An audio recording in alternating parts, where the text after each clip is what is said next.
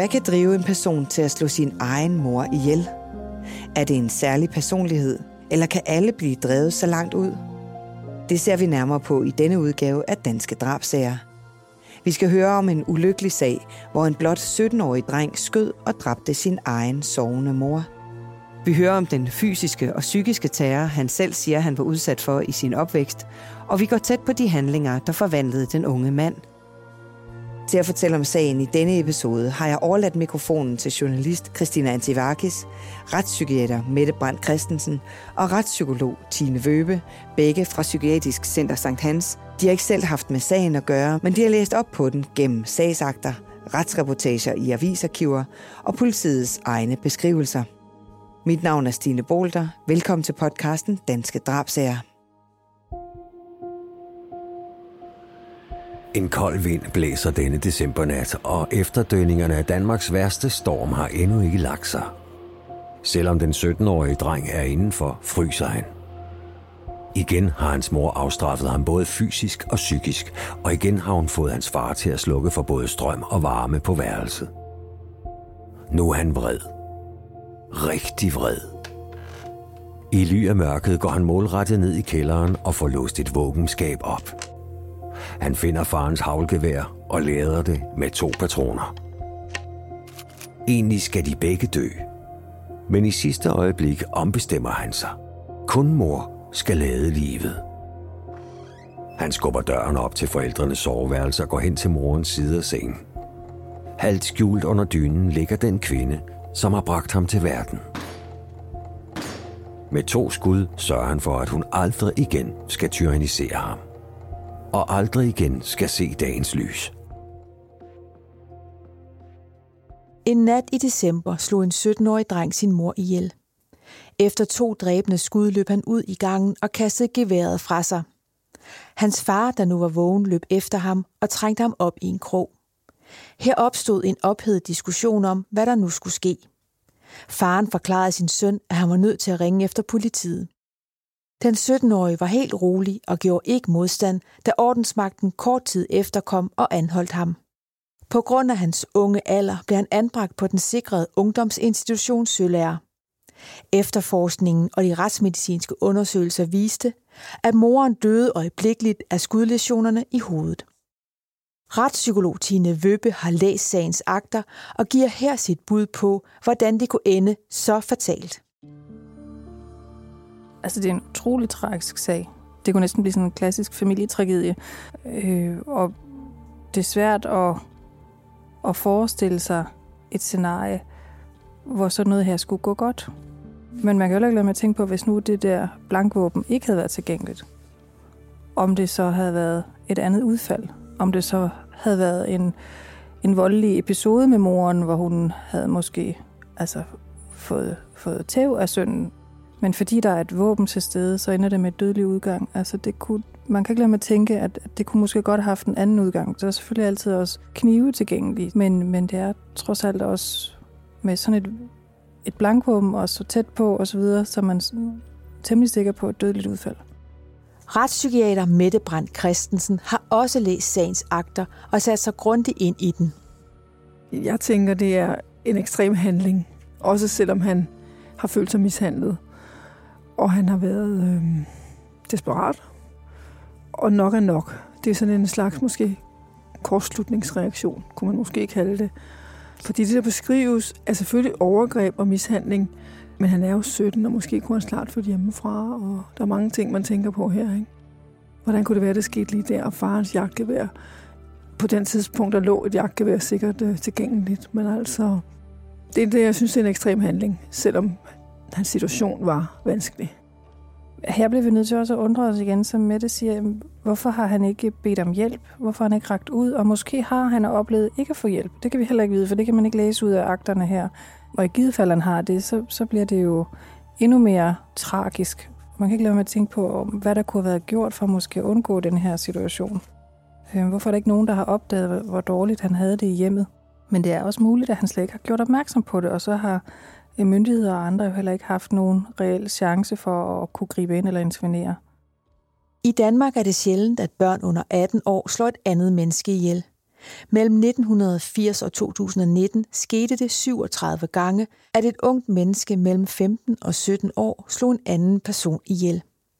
Ud af de 37 var 28 af dem drenge, og 9 var piger. De ansatte på Psykiatrisk Center Sankt Hans møder dem en sjælden gang imellem. Retspsykiater Mette Barn Christensen og retspsykolog Tine Vøbe fortæller. I det arbejde, vi har til daglig, hvor vi undersøger og behandler mennesker, der har begået alvorlig kriminalitet, og de fleste har også alvorlig psykisk sygdom, der støder vi måske på sådan en, en sag en gang eller to gange i vores arbejdsliv, vil jeg sige. Fordi det er en sjælden sag, for det første, men, øh, men så kan man godt møde sådan en person. Og øh, de er jo selvfølgelig altid forskellige. Altså, og ofte er der jo bagefter, især også, hvis det er en ung person, som har slået en forælder ihjel, så er der jo en enorm sårbarhed i sådan en person. Og når vi møder nogen på hans alder, der har slået ihjel, så er der altså typisk en anden historik. Så er der noget mere klar psykopatologi indeover, altså noget mere sådan tydelig sindslidelse, eller også andre faktorer som stofmisbrug eller andet. Eller en kombination, ja. Præcis. Det, det, er, det, mere, det er det mere almindelige, og det, det er jo sjældent foretagelse. Altså jeg vil sige, uden at kunne statistikken på fingrene, det er jo ikke hvert år, at en ung slår en forælder ihjel. Men, øh, men det, vi, vi kender til eksemplerne igennem tiden. Er der nogle gennemgående træk, især hos de personer, I har mødt gennem tiden? Altså, nogle af dem er klart sindssyge, men, men flertallet er mere sådan i en udviklingsfase, som man jo er som teenager, hvor de er psykisk sårbare, måske umodende, og jeg tror næsten, vi har belæg for at sige, at hele system, alle systemerne, har en tilbøjelighed til at skrive dem ind i noget psykiatri, uanset at de ikke er sådan rigtig psykisk syge, eller måske ikke har en tilstand, som kan behandles særlig godt. Det er en dansk variation, vil jeg sige, som, øh, som, og det tror jeg også giver mening. Altså, så får de en anden form for indsats, end de vil få i et fængsel, og den er nok mere målrettet, og det som jo især formålet, selvom de ikke er sindssyge, det er at hjælpe dem til modning og hjælpe dem til at blive bedre til at kontrollere deres affekter og deres vrede og, og have mere selvkontrol og komme videre i livet, uden at komme så galt afsted, som de er kommet her. Hvem var den 17-årige dreng, der endte med at slå sin mor ihjel? Ifølge sagens akter bestod familien af fire personer, som boede i en sjællandsk landsby omgivet af naturskønne områder. Her var den 17-årige dreng vokset op sammen med sin store søster på en stille blind villavej i en etplansvilla tæt på den lokale folkeskole. Da han slog sin mor ihjel, gik han på HTX. Under retssagen forklarede den 17-årige, at livet i barndomshjemmet ikke havde været trygt. Lige så længe han kunne huske, havde han haft problemer med sine forældre. Specielt hans mor havde drevet psykisk og fysisk terror på ham. Hun havde været efter ham, skældt ham ud og slået ham med knyttede næver – han følte ikke, han kunne gøre noget rigtigt. Retspsykiater Mette Brandt Christensen uddyber. Det er svært at vide om den konkrete sag, men, men det almindelige er jo, at naboerne og måske endda familien, når, det først, når først tragedien er sket, siger, vi vidste ingenting. Det så helt almindeligt ud, og det var lignet en almindelig familie.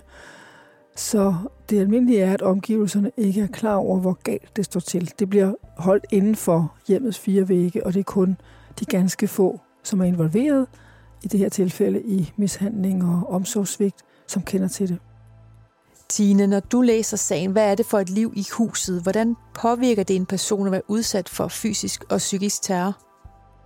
Han beskriver en hverdag fyldt med en, en tyranni og øh, vold og restriktioner og afstraffelse, som grænser langt ud over det, det almindelige, sådan, hvad man bruger af af, af opdragelse som forældre. Ikke? Øhm, så selvfølgelig kan forældre sanktionere, og når teenager kommer for sent hjem og så videre, så, så er det jo helt almindeligt, at der måske er en sanktion, eller en aft- når en aftale brydes.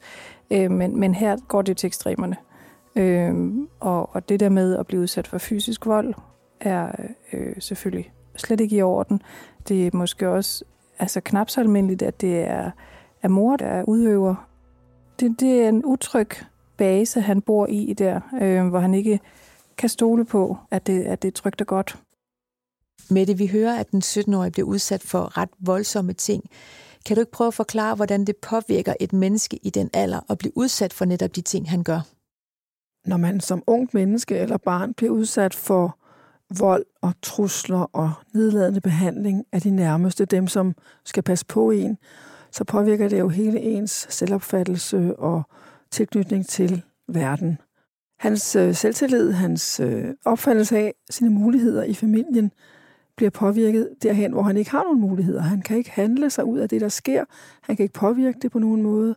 Han gør sig muligvis anstrengelser for ikke at pådrage sig mors vrede, men det virker ikke. Så det går jo for hele hans oplevelse af en omverden til at blive usikker. Det er noget, man ikke kan stole på.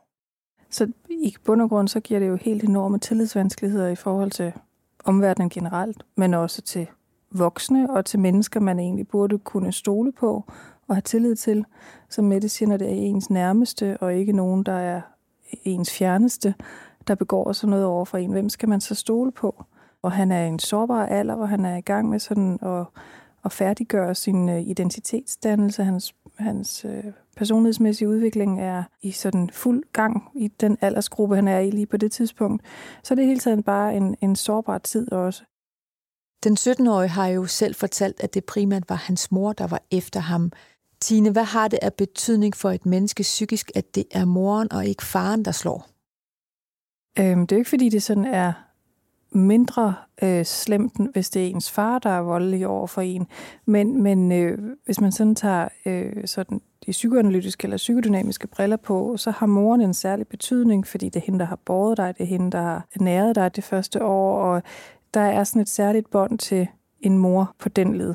Så derfor bliver det også, hvis man tager den kasket på ekstra voldsomt, når det er hende, der har båret dig og født dig og øh, givet dig mad, som så er så voldsom over for dig. Ikke at det underkender, når en far også gør det, men der er bare noget, sådan en ekstra ting ved, når det er en mor, der gør det. Mette, hvad tænker du om, at det er moren og ikke faren, der straffer den 17-årige? Når det er en mor, som er voldelig over for et barn, og sådan et stort barn, som jo er tæt på at være voksen, så er der nogle ting, man, man overvejer som, som fagperson. Det ene er, at er han ikke snart stærkere end mor? Altså hvis en kvinde er typisk ikke så fysisk stærk, som faren for eksempel vil være. Det vil sige, der kommer et punkt, hvor øh, et barn, og især en dreng, vil kunne slå fra sig, hvis han har temperament til det. Det er ren spekulation, selvfølgelig. Den anden er altså en øh, dynamik mellem en far og en mor, en mand og en kone. Der kan konen nogle gange have det mentale overtag, og derfor få lov at agere sådan her. Det vil sige, at selvom far muligvis er fysisk stærkere, han har bidraget en lille smule, måske, måske ikke, men han har til synligheden ikke gjort noget for at stoppe det. Og det er jo sådan en ekstra, han har den fysiske styrke, antager vi, som mand, i hvert fald prototypen, men han gør det ikke. Så det er sådan også et ekstra svigt oveni, hvor mor i en familie, hvor det er faren, der er voldelig, der vil mor ofte forsøge at afbøde effekten af volden og beskytte barnet længst så lang tid som muligt. Det har far måske også gjort her. Men det kan for barnet se ud som om, at far har muligheden, at far ikke selv oplever, fordi han er mentalt undergivet mor, men ikke gør noget. Der er et eller andet, hvor man i hvert fald altså, bliver nødt til igen fagligt at undre sig, at han overvejer, at faren også skal slås ihjel, og så vælger han om. Så der er også noget vrede i forhold til far her, øh, som han jo altså, øh, har taget stilling til undervejs i sin handling. Og igen, det at både at, at gøre den handling, han gør, som, som ikke er, er øh, så impulsiv, som hvis man er midt i en slåskamp, og så griber en kniv i skuffen, men også undervejs lige at, at vælge et ekstra offer fra, øh, fortæller os igen, at han, han ikke, øh, altså ikke er helt usammenhængende i tankegang. Men der må også være noget vrede i forhold til far, når han er, altså bliver overvejet også som offer. Og hvad, hvorfor han er vred på sin far, det kan vi jo kun gisne om. Men det er vel oplagt at tænke, at, at, at der er en far, der ikke har grebet ind. Altså dynamikken har været så vanskelig, at øh, far ikke har kunnet agere i det her øh, meget dysfunktionelle familiemønster, som beskrives.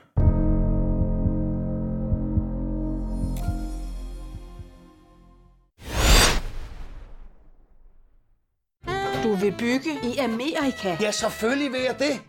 Reglerne gælder for alle. Også for en dansk pige, som er blevet glad for en tysk officer. Udbrændt til kunstner. Det er jo sådan, at de har tørt, han ser på mig. Jeg har altid set frem til min sommer. Gense alle dem, jeg kender. Badehotellet den sidste sæson. Stream nu på TV2 Play.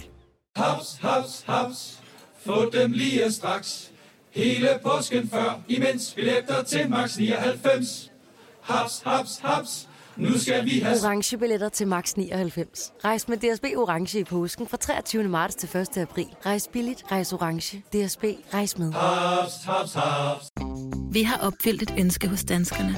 Nemlig at se den ikoniske tom skildpadde ret sammen med vores McFlurry.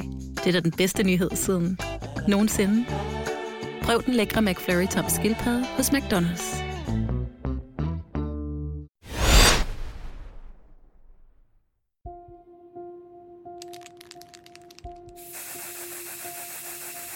Lyden fra en spraydåse med maling, der bliver sprøjtet ud, og mumlen fra fire unge er det eneste, der bryder nattens stillhed. Da dåsen er næsten tom, træder de alle fire et par skridt tilbage for at se den bil, de sammen har malet på. Det er deres sensors bil. Og i raseri over dårlige karakterer har de nu hævnet sig ved at oversprøjte den med maling. Der går ikke lang tid, før de bliver opdaget, og politiet bliver tilkaldt. De fire venner skal sammen betale knap 7.000 kroner for deres herværk, og deres forældre bliver også orienteret. Hjemme hos den 17-årige får han ikke kun skæld ud over episoden, men også tæsk af sin mor og far. Og sådan har det været, siden storesøsteren flyttede hjemmefra. Nu slår de ham også, og ofte uden grund. Den psykiske og fysiske terror blev værre efter herværket på bilen. Den 17-årige har fortalt, at hans mor var godt sur over de mange penge, det kostede, og at hun straffede ham ved at slå ham med knorene oven i hovedet. Den 6. december, over et halvt år efter episoden, pjekkede han fra skole, hang ud med nogle venner og kom hjem til tiden. Hans forældre var sure, da han endelig troppede op. Hans mor slog ham og rev ham med sine negle på den ene kind. Hun satte ham til at hente brænde og skrælle kartofler. Og som en ekstra straf forlangte hans mor, at faren skulle slukke for strømmen og varmen på sønnens værelse, så han ikke kunne se tv eller høre musik. Omkring kl. 19 faldt den 17-årige i søvn. Retspsykolog Tine Vøbbe uddyber. Udover det afstraffelse, så er der også ydmygelse. Det er ikke bare sådan en almindelig sanktion. Det er jo ikke almindeligt at fratræde både mad og strøm og alt muligt andet. Det, det er vel mere almindeligt, at, at så, må man, så må man ikke gå ud, eller så må man lige øh, ikke se fjernsyn, eller hvad det nu kan være. Altså nu var der jo ikke sociale medier på den led dengang, men, men, men, men det er at tage det til ekstremerne og, og lukke for varmen og lukke for strømmen. Så det er jo en ekstrem sådan øh, afstraffelse og ydmygelse. Altså de sanktioner, som han får, og det han beskriver, og den oplevelse, man kan forestille sig, han har haft, det er, at han nærmest bliver behandlet som en slave, øh, som skal arbejde hårdt, både som straf, men også fordi han måske ikke er værdig til andet, og så skal han sendes ind netop uden mad og strøm og så videre på et koldt værelse og være der om natten. Den 17-årige fortalte i retten, at han vågnede klokken 2 om natten. Han frøs og var stadig sur på sin mor. For ham var aftens ydmygelse dråben oven på lang tids terror, og nu var det nok. Han fandt sit fars gevær i kælderen og gik målrettet mod forældrenes soveværelse. Tæt på sengen hævede han geværet og skød sin mor to gange. Retspsykiater Mette Brand Christensen forklarer, hvad det siger om selve gerningen, at den 17-årige valgte et gevær og ikke en kniv. Den tanke, man får, er, at han har vælget det sikreste. Altså forudsat, at man står i nærheden af den, man vil skyde, så er et skydevåben jo mere sikkert til at slå nogen ihjel med end en kniv. Men en kniv skal du ramme i hjertet eller en af de store halspulsårer, og selv da kan man faktisk overleve. Så, øh, så det er langt sikreste drabsmetode, hvis man står i den rigtige afstand. Det er skydevåben. Så det får en til at tænke på, at han har været meget beslutsom. Der er på en eller anden måde også noget aggressivt over et skydevåben. Det er der selvfølgelig også over en kniv, men, men der er et eller andet meget determineret over det. Og her skal han jo, som vi har talt om, også ud og hente det, og det er farens våben, og han kunne have valgt alt muligt andet.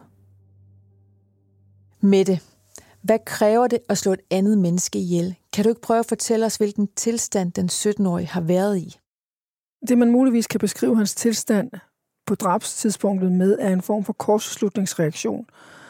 I strafferetspsykiatrien er det ikke en straffrihedsgrund, men det kan være, det kan være en person, som egentlig ikke har, er særlig kraftfuld, eller ikke så særlig meget fra sig, eller måske er lidt tilbageholdende, som bliver udsat, nu har han så udsat for det i meget lang tid, at nok er nok.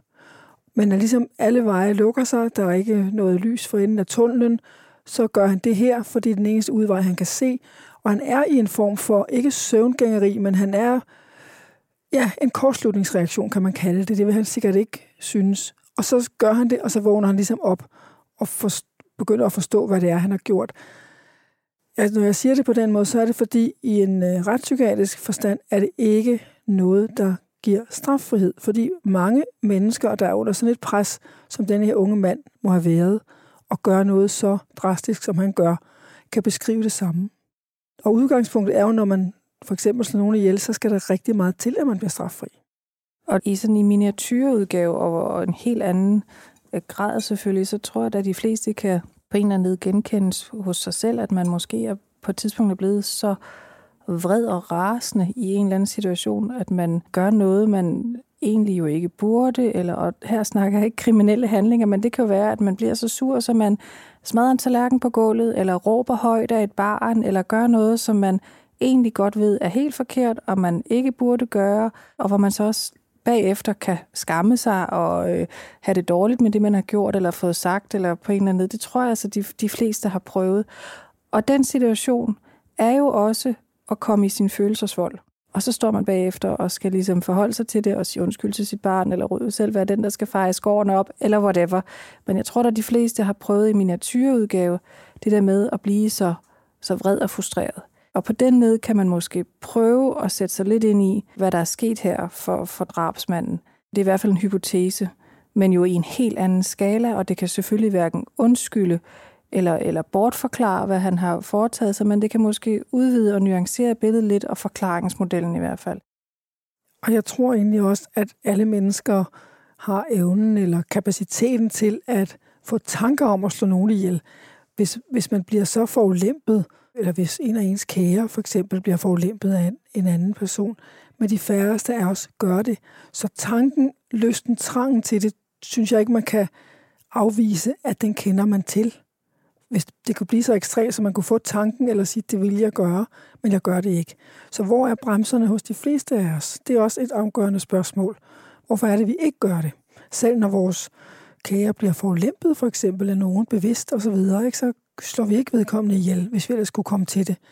Men jeg vil tro, mange har haft tanken på en eller anden måde. Det er jo det helt store spørgsmål med de her bremser. Hvornår stopper man sig selv, før man begår en kriminel handling? Hvor den unge mands bremser hen i forhold til, til den her sag? På det her tidspunkt var de tydeligvis helt fraværende. Måske har han haft dem tidligere, men, men jeg tror, det er mere lærerliggende. Han har ikke haft kraften til at slå fra sig eller gøre modstand tidligere. Men igen, jeg synes, altså en eller anden, at tunnelsyn eller alle veje lukker sig. Han ligger i det her kolde værelse, og nu er nok er nok. Det, er også, altså det har vi sagt flere gange, men det kan være sådan en reaktion, og det, det synes jeg, vi møder hos nogle af dem, som vi har i vores system, at nu tiden var inde, nok er nok, jeg måtte handle. Så det er ligesom, der når sit momentum, hvor man må gøre det, man gør, også selvom det er så dramatisk som det her. Han må jo i hvert fald også have følt sig alene. Altså han har jo ikke kunne bede nogen om hjælp. Han har i hvert fald ikke forsøgt heller. Han har jo ikke forsøgt at få sin far til at hjælpe, eller sin søster, baseret på det, vi ved fra sagsakterne. Det forlyder heller ikke som om, at der er nogen, der har forsøgt at hjælpe. Øh, og man kan jo også undre sig lidt over, hvorfor der er ikke en medforælder der, der siger, at ah, vi skal ikke lige slukke for strømmen og varmen til ham. Det er måske ikke helt rimeligt. Tænker du ikke, du måske lige er lige hård nok, eller en, en, en storesøster, der siger, ej, det, det synes jeg måske ikke er helt fair. Eller, øhm, så, så der, er jo, der er jo ikke de to andre medlemmer af familien, de har ikke nogen skyld eller andel i noget, det er slet ikke sådan. Men, men, men han har jo ikke haft nogen, der ligesom på det, han selv beretter, i hvert fald har trådt ind og talt hans sag. Og hvis vi forfølger den øh, linje, som øh, igen, det er jo rent hypotetisk, kunne det være, at dynamikken har været så dysfunktionel, at mor har været en kvindelig psykopat?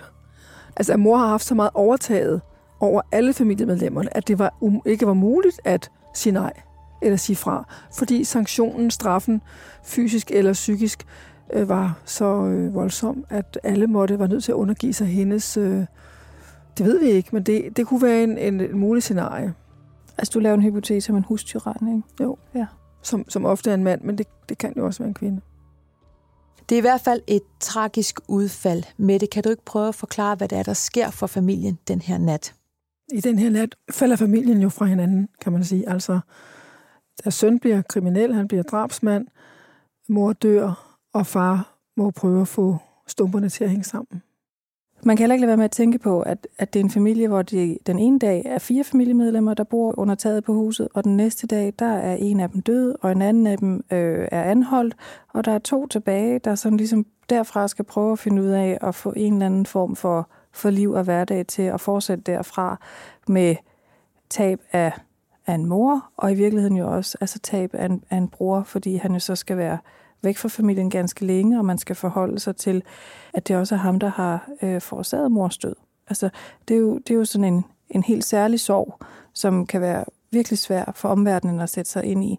Det, Ordet er lidt forkert, men jeg håber, jeg forstår, hvad jeg mener. Det bliver aldrig så ren en sorg, som hvis, hvis mor var død af noget andet pludseligt, hjertestop eller et eller andet. Her er der en, der har forårsaget hendes død. Det er altid ekstra voldsomt, når det så også er en i familien, så bliver det helt ekstremt voldsomt. Og hvordan man sådan som, som, som søster og datter skal, skal kunne forholde sig til det og, og, og sovebearbejde, øh, det, det må være en virkelig helt uoverskuelig og voldsom proces. Det samme med faren, at øh, ens barn slår ens ægtefælle ihjel. Hvordan kommer man videre derfra? På ungdomspsykiatrisk afdeling på Centralsygehuset i Holbæk sidder den unge drabsmand. Han prøver så godt han kan at besvare de mange spørgsmål, psykiateren overfor ham stiller. Spørgsmål om hans barndom, hans tanker, hans mor og ikke mindst om den nat, han tog hendes liv. Svarene bliver noteret ned og gemt, så psykiateren senere kan udarbejde en mental erklæring. Drengens liv bliver aldrig det samme igen, men erklæringen skal give et vigtigt svar – var den 17-årige sindssyg i gerningsøjeblikket, da han skød og dræbte sin egen mor. Den unge drengs mentalerklæring slog fast, at han ikke var sindssyg, heller ikke i gerningsøjeblikket. Han var normalt begavet, men for tidspunktet for drabet regnedes han for at være mangelfuld udviklet. Hans relation til andre mennesker var svækket. Hvis han ikke lærte at få afløb for sine følelser, kunne der opstå en såkaldt affektophobning, og en lignende kriminalitet kunne finde sted igen. Mentalerklæringen understregede, at det var vigtigt, at den 17-årige skulle gennemgå en personlighedsmæssig modning. Retspsykiater Mette Brandt Christensen har selv utallige gange haft ansvaret for mentalerklæringer i forbindelse med straffesager. Han bliver selvfølgelig mentalt undersøgt, fordi det bliver man i Danmark, når man har begået drab som udgangspunkt. Så han bliver undersøgt af en ungdomspsykiater, som, som øh, vurderer hans sindstilstand på undersøgelsestidspunktet og også på gerningstiden. Og hovedopgaven der er at vurdere, om han var det, man i kalder sindssyg i lovens forstand og i lægelig forstand. Og det vil sige, det er noget andet end den mere brede sindssygdomsforståelse, hvor de fleste vil sige, hvis man slår sin mor ihjel, så må man da være sindssyg. Men det er man altså ikke i lovens forstand og heller ikke i lægelig forstand. Så det er opgaven for denne her ungdomspsykiater at vurdere hans tilstand, hans psykiske tilstand. Og han beskriver jo en masse øh, sårbarheder. Han er umoden, svar mere umoden end hans alder antyder. Han har brug for støtte, og han har måske haft, man kalder en affektophobning, og det er det, jeg vil kalde en kortslutningsreaktion, eller at alle veje lukker sig, og så sker det her. Så, så han er ikke sindssyg, han er ikke i den gruppe, som i Danmark og i den danske straffelov vil være straffri. Han er i en anden gruppe, hvor man er psykisk sårbar, og man kan få behandling i stedet for straf, hvis det giver mening. I mentaleklæringen står der også, at den 17-årige har svært ved at få afløb for sine følelser, og at der kan opstå en affektophobning. Tine, kan du ikke prøve at forklare, hvad det egentlig betyder? Det betyder jo, at der er en potentiel risiko for, at man ophober frustration og, og vrede. Man kan sådan lidt sammenligne det med en, en gryde med, med mælk i, der sådan står og, på varmen, og hvis man ikke engang man får lettet låget og slipper noget damp ud, så vil det på et tidspunkt koge over, og låget springer af. Det er i hvert fald det, man sådan, altså typisk forstår ved, øh, ved folk, der ophober følelser. Det, som de beskriver i mentalerklæringen, øh, hvis I kigger på de elementer, der, der bliver nævnt der, den måde, de beskriver ham på, og man stykker det sammen, kan det give en forklaring på, hvorfor han ender med at slå sin mor ihjel? Den måde, han beskrives på i mentalerklæringen, lægger op til om ikke en forståelse, så dog en form for forklaring på, hvorfor det ender sådan her. Den er det der med, at affektophobning, det er sådan et gammeldags, klassisk måde at beskrive de her mennesker, der pludselig ender med at begå drab. Og igennem historien er der eksempler af forskellige mennesker, som aldrig nogensinde har lavet noget vold, og pludselig slår de nogen ihjel ud af det blå. Så det, det lægger op til en form for forklaringsmodel for, hvorfor sker det for denne her unge mand. Og han må have, jo have talt med psykiateren, og sikkert også en psykolog undervejs, og øh, har beskrevet det her. Så de refererer jo stort set det, han fortæller dem. Det vi nogle gange måske kommer til som de professionelle, det er, at vi også øh, selv lægger en fortolkning ind. Og det skal vi prøve at lade være med, men, men øh, vi er jo også kun mennesker. I juli 2000 sad den 17-årige på anklagebænken i retten i Holbæk. På grund af omstændighederne og hans unge alder blev han idømt en anbringelsesdom på et retspsykiatrisk hospital med en makslængde på to år. Retssystemet vurderede under henvisning til paragraf 69, at det var det rigtige sted for ham, selvom den unge mand ikke var sindssyg. Retspsykiater Mette Brandt Christensen uddyber brugen af paragraf 69. Paragraf 69 i den danske straffelov dækker over, at en, en stor gruppe af de mennesker, der begår kriminalitet, har en eller anden variation over noget psykisk sårbarhed, lidelser og tilstande, som gør, at de måske skal have behandling i stedet for straf. Men flertallet skal have straf. Det er udgangspunktet. Også selvom de er psykisk sårbare. Hvis de så er så ekstra psykisk sårbare, så psykiateren og retsvæsenet tror på, at det giver mening at behandle dem psykiatrisk i stedet for at give dem straf, så kan man anbefale en behandling. Men oprindeligt er tanken bag straffeloven er ikke, at de fleste, som er psykisk sårbare, skal have behandling i stedet for straf. Øh, de, de fleste, altså, som bliver mentalt undersøgt, der er næst, altså når man laver mentalundersøgelser, så falder de her mennesker enten i den paragraf, der hedder paragraf 16, hvor man er sindssyg, eller psykisk udviklingshemmet, eller også så falder de i paragraf 69, fordi alle dem, der bliver mentalundersøgt, stort set har et eller andet psykisk. Måske en personlighedsforstyrrelse, måske lidt angst, måske bare et misbrug, alkoholisme, så er man allerede inde i den paragraf. Og derfor er det en meget bred gruppe, der bliver henført til den paragraf, men de fleste skal ikke ind og have psykiatrisk behandling i stedet for straf. Under hele forløbet, der øh, har den 17-årige en ret tæt kontakt til sin far, og han vælger også, altså faren, at sige ja til at blive bistandsværv for sin søn. Mette, hvordan tolker du den handling fra farens side af? Efter drabet, efter dommen, hvor far og søn ser ud til at komme tættere på hinanden, der ser man en familie, som har flyttet sig på en eller anden måde. De er et andet sted nu. Om de ligefrem er forsonet, det er måske et stort ord, det kan vi ikke vide noget om. Men dynamikken har i hvert fald ændret sig i denne her familie. Så far og søn føler en form for øh, fællesskab eller bånd til hinanden, som de måske også har haft tidligere, men et eller andet har gjort, at dynamikken var anderledes, så længe mor levede. Det er jo en frygtelig ting at sige. Hvad betyder det for den unge mands fremtid, at han trods alt finder støtte i sin far? Altså, det giver jo et håb på en anden led for øh, at kunne lande i tilværelsen igen. Altså man ville jo ikke være overrasket, hvis det var, at familien altså afskar kontakt med ham. Det, det ser vi jo indimellem ske i, i vores fag, ikke? At, øh, hvor, hvor i retspsykiatrien er det ret hyppigt de nærmeste, der er offrene. Og det kan blive så svært for de overlevende, hvis det har været drab, at have med at gøre, følelsesmæssigt og på måske på mange andre måder også, så, så de øh, afskærer kontakten til, til den sindslidende, som har begået den voldsomme handling. Så det er vi ikke uvant med at se, at der, at der ikke er pårørende, eller der ikke er pårørende kontakt. Så det, at der er pårørende kontakt her, og der er pårørende støtte, og han ikke bliver øh, ekskluderet fra familien, giver jo rigtig godt grundlag for optimisme i forhold til altså hans fremadrettede øh, liv, at han, han stadigvæk har en familie og en forankring der. Det er jeg helt enig i. Altså det, at han er far, at det, han har kontakt med faren, giver håb for, at han vil have en støtte fremadrettet. Også når han kommer videre fra behandlingsdommen. Når sådan en mand som den unge mand her kommer ud igen, Tine, skal vi så være bange for ham? Altså man kan jo aldrig forudsige menneskelig adfærd 100%. Det er så vigtigt at gentage igen og igen. Og vi ved, at når man laver risikovurderinger i forhold til vold, så betyder historikken rigtig meget.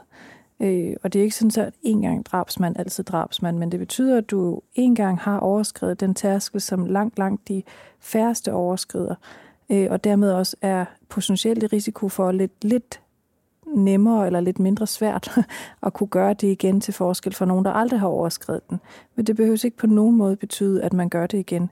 Når det så også er sagt, så kigger man jo også altid, når man skal lave sådan en type af risikovurdering af forhold til vold, på hvem det var, det gik ud over. Og her var det mor, der lå for had af de årsager, han selv har fremlagt, og hun er her ikke mere.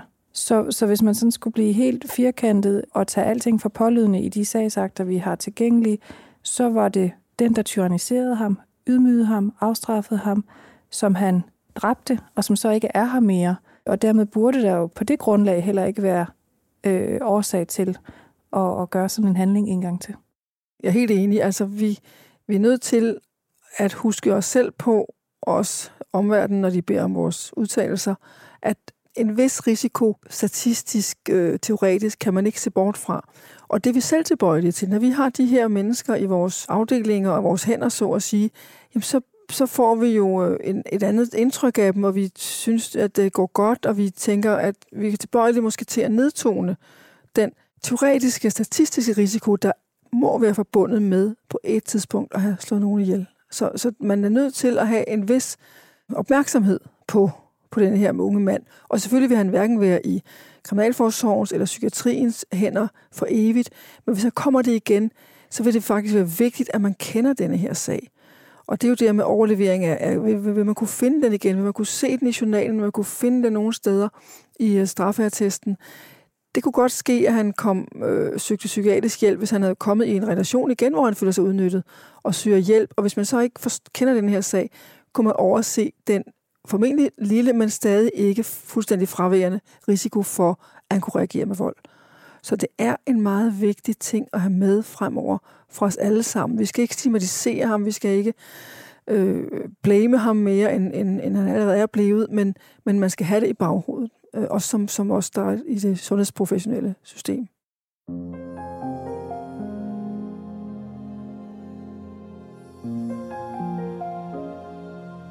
Drabsmanden er i dag en voksen mand. Han har afsonet sin straf og er på fri fod.